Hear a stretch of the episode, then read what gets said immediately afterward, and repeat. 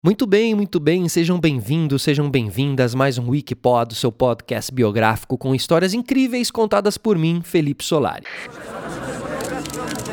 Bom dia, boa tarde e boa noite, onde quer que você esteja.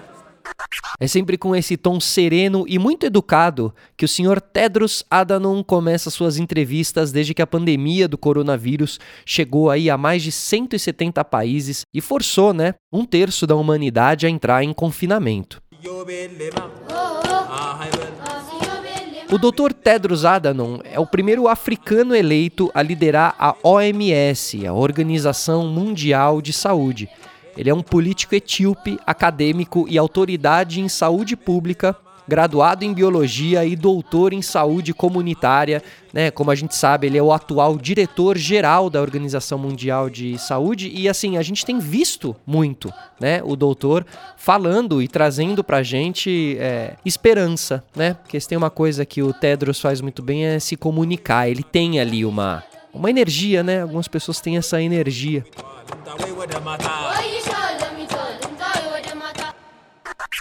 Voltando aqui um pouquinho na história, é, em 2017 ele teve votos do governo brasileiro e dos países emergentes para um mandato de cinco anos. O etíope prometeu mais atenção e recursos para países em desenvolvimento e fez a chamada cobertura universal da saúde a sua prioridade. Essa tal cobertura universal da saúde se refere a sistemas que atendam todos os cidadãos do país, nada mais nada menos que o SUS, aqui do Brasil. O tão criticado SUS é um modelo internacional de saúde a ser seguido. É só ajustar algumas ações e políticas que aí sim o nosso povo vai poder ter saúde pública de qualidade, né? De verdade. Bom, quando o Dr. Tedros foi eleito líder da OMS, o ministro da Saúde do Brasil era o Ricardo Barros. Ele afirmou ao Estado que um dos pontos que interessavam ao país era a intenção de descentralizar o poder da agência, dando mais ênfase a unidades regionais, como a Organização Pan-Americana de Saúde, por exemplo, a OPAS. Outro brasileiro importante e apoiador da eleição do Dr. Tedros foi o Jarbas Barbosa, que hoje é vice-diretor da OPAS e que ele disse o seguinte, abre aspas: Ele vai nos ajudar a ouvir os órgãos regionais e tomar decisão com quem está no chão. Fecha aspas. A campanha para a eleição do, do Tedros teve muito apoio, mas também teve bastante resistência, tá? A oposição afirmava que ele teria trabalhado para um, encobrir três epidemias de cólera na Etiópia. Dr. Tedros sempre negou essas acusações que vieram aí à tona durante a campanha para o comando da OMS, né? Sempre assim, quando alguém está candidato a algo, né, vem à tona ali as críticas e passados. É, os críticos também lembram que ele trabalhou para um governo autoritário que desrespeitava os direitos humanos Inclusive, no dia da sua eleição, cerca de 200 manifestantes foram à frente da OMS, lá em Genebra, na Suíça, para protestar. Em sua defesa, o doutor ressalta que durante o seu mandato foram criados 3.500 centros de saúde no país e que a mortalidade infantil foi reduzida em dois terços. Então, assim, quando a gente vê né, o Dr. Tedros ali, a gente ah, acho que minimamente a gente imagina o quão difícil foi para ele chegar em um cargo desse tamanho, dessa magnitude, né? Olha aí, o cara tá em, em, em rede mundial basicamente todos os dias, né? Mas teve um fato triste que foi o que motivou ele a buscar o sucesso necessário para ajudar né, o maior número de pessoas possíveis pelo mundo. E esse acontecimento foi a morte do irmão mais novo dele, aos sete anos de idade. Tedros costuma lembrar suas origens humildes e diz que não se pode aceitar que as pessoas morram porque são pobres. Né? Essa frase é muito forte. Isso realmente é inaceitável. Ele costuma dizer que para metade do planeta o acesso à saúde ou a tratamentos significa um empobrecimento, já que ter acesso à saúde é muito caro. A gente sabe dessa desse efeito dominó. Né? A gente sabe o quanto custa uma doença, a gente sabe o quanto custa uma morte em um leito de um hospital particular, por exemplo.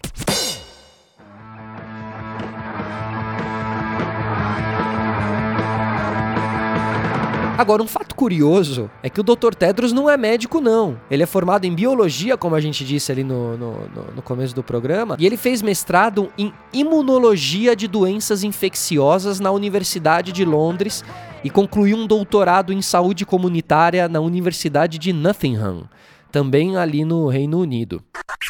Agora, para a gente também não deixar nenhuma dúvida da capacidade gigantesca do Dr. Tedros, eu vou contar para vocês por que que ele está lá hoje comandando a Organização Mundial de Saúde.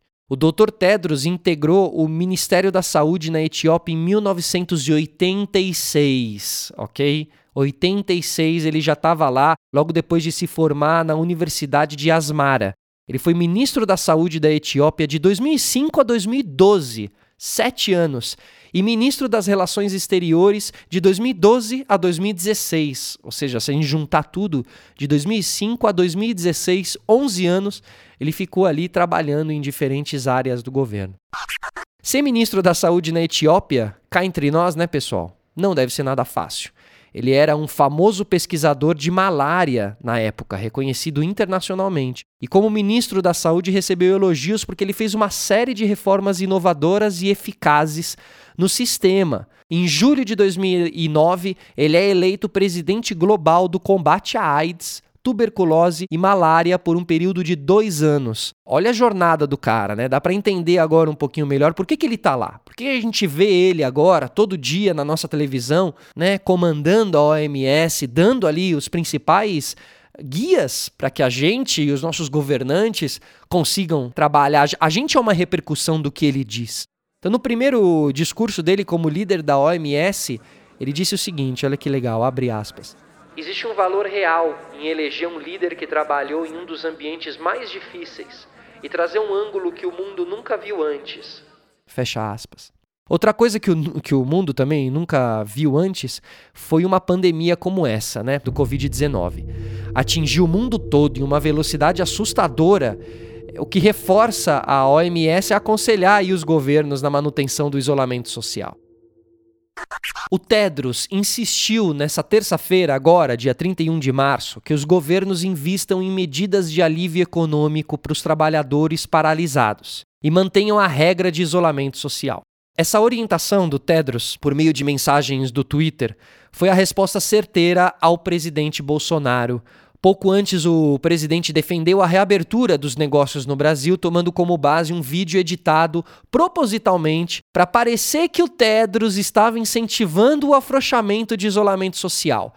Edição é isso, né? Dependendo da ordem que você coloca as coisas, você pode fazer uma pessoa que disse uma coisa dizer outra com as mesmas palavras, né? Só mudar de ordem. Teoricamente, nesse vídeo aí, o Tedros é, dizia: Peço aos governantes que desenvolvam políticas de proteção econômica para as pessoas que não podem ganhar ou trabalhar em meio à pandemia.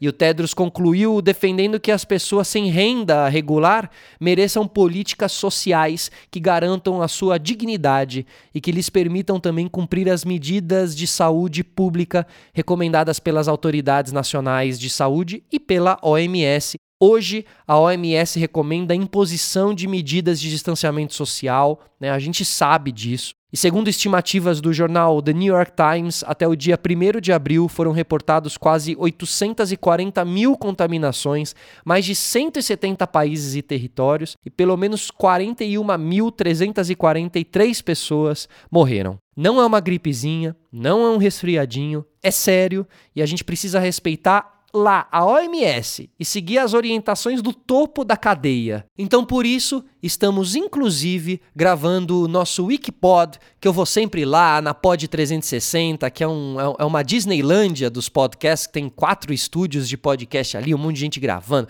Passa o Ivan Moré, passa o Els Coronato, passa a Adriane Galisteu, passa todo mundo ali. É uma coisa maravilhosa. Porém, durante a pandemia, estamos respeitando o doutor Tedros Adhanom e estamos nas nossas casas. Então hoje eu gravei aqui de maneira caseira, certo? De maneira isolada, mais um Wikipod. Um grande beijo, um grande abraço a todos. A gente volta na semana que vem. Tchau.